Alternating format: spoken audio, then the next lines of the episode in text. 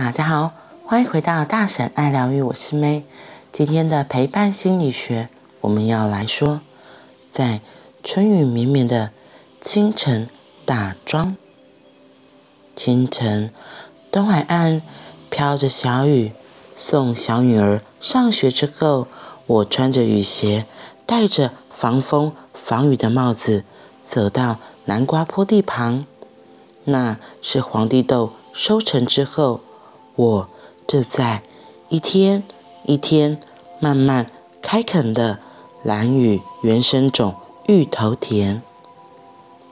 今天的时间投入挺新鲜，叫做打桩。一年前，朋友送给我一株小小的芋头苗，不知道要种在哪儿，就在一个小角落随意种下。三百多个月亮和太阳之后，清晨的露水似乎偷偷的照顾了原本好陌生的彼此。芋头绿绿的，大大的叶子。竟然已经快要到我的肩膀了。在土地上，晴天、雨天，适合做不同的事情。春雨绵绵，正好来试试看没有试过的，帮芋头打桩。打桩是一个很弯腰的活，蹲下身子，穿着。长裤的右脚膝盖直接抵着土壤，然后伸长脖子，像捉迷藏似的钻到芋头大大的绿叶底下，用戴着手套的右手、左手把芋头主干根部旁的小侧苗摇摇摇，连着小小的根一起摇摇摇。摇出土面来，这就叫做打桩。把那些会抢走主干芋头珍贵养分的侧边小苗摇下、拨下、拔起，像是打去旁枝，因而顾好了主桩。很不熟练的五十几岁的我，在大大的芋头叶子。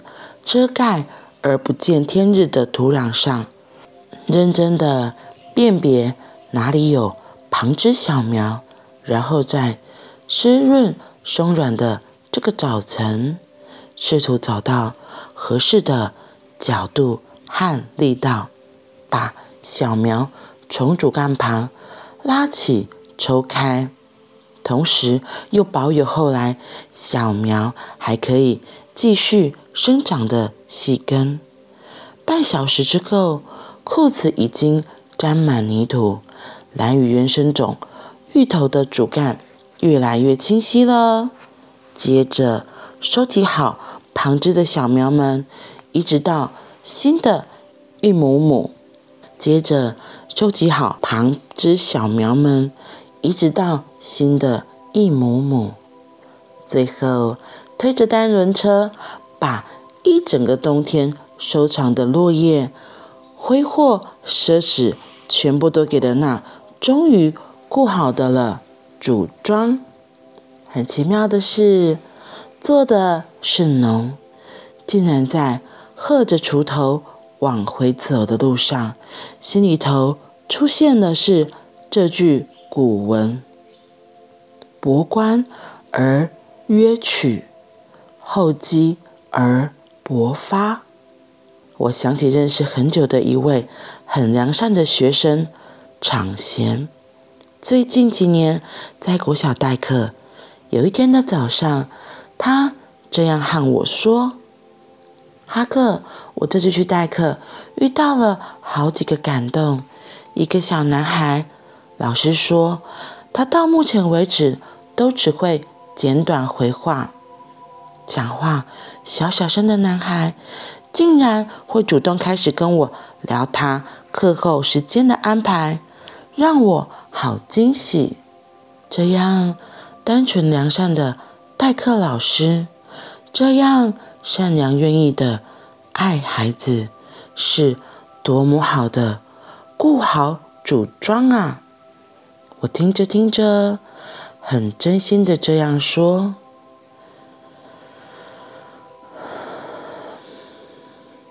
你正在在这个安静的岛屿的一个角落，把自己变成一个礼物。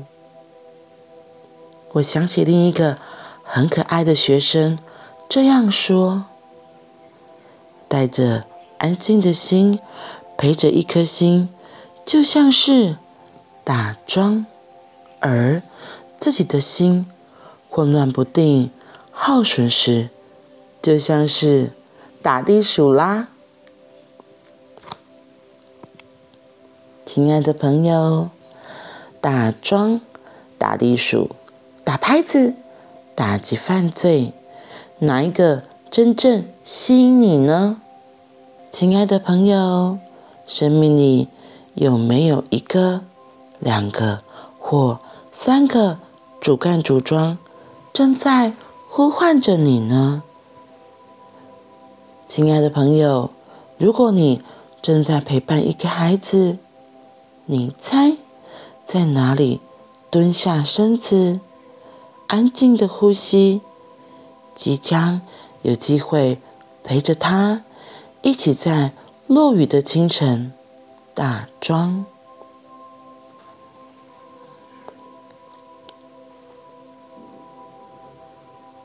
打桩，今天。哈克说：“他把时间投入挺新鲜的打桩。它里面说到，打桩是一肯弯腰的活，蹲下身子，穿着长裤的右脚膝盖直接抵着土地，然后伸长脖子，像是捉迷藏似的钻到芋头大大的绿叶底下，用戴着手套的左手右手把芋头主干根部旁的侧芽小苗。”摇摇摇，摇摇摇，连着小小的根一起摇出土面来，这就叫做打桩。突然很有画面，就是你可以闭上眼睛想一下，像哈克类似一样的动作。我觉得这也很像是我们在生命的过程里，特别是助人工作者。其实我后来想到，也不一定是助人工作者。你有时候是，可能我们在陪着自己的小孩，或是陪着自己。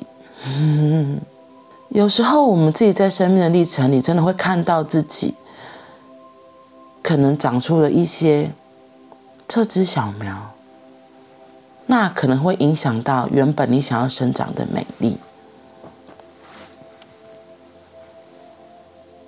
在人生的旅途，在人生的旅途上，我觉得有很多东西真的是我们会很好奇。特别像我自己是一个本来就很好奇的人，所以我可能会这个想学，这个想学。我觉得那个这个想学，那个也想学。有时候就会很像长出了小小的小苗一样。它，我不会说不好，它没有不好，可是。当如果你有这些小小的小苗出来，有时候的确会影响到你现在正在长大的部分，因为你就得花一些时间在这个部分。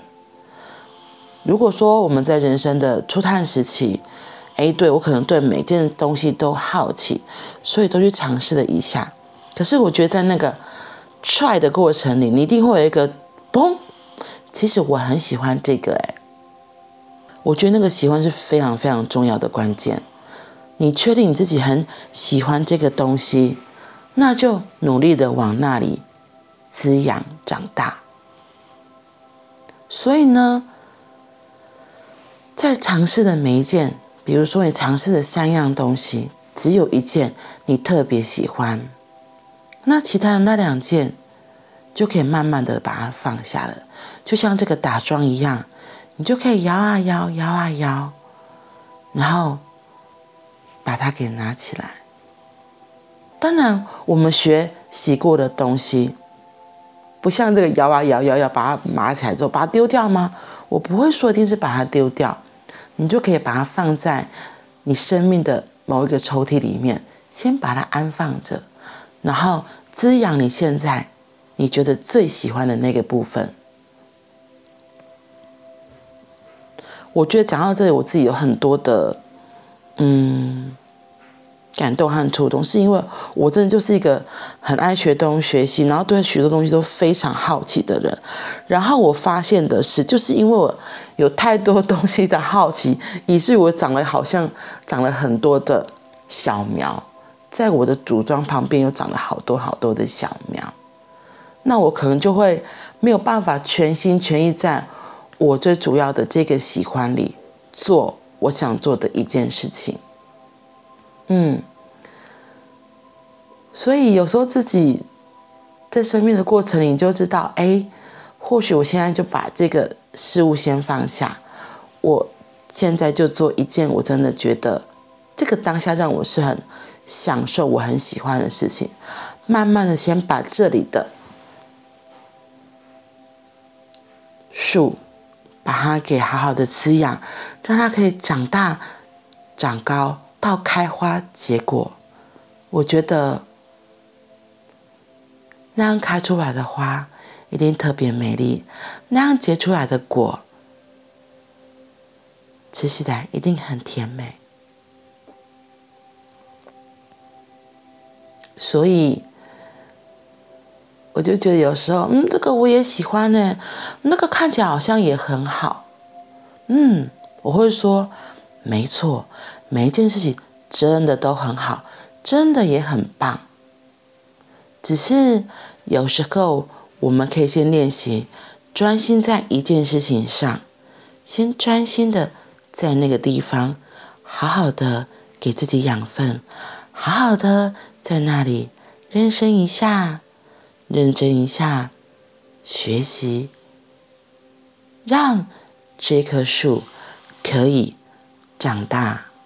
有机会变成大树，甚至可以滋养他人，不是只有照顾好自己而已。所以，我觉得这真的很棒。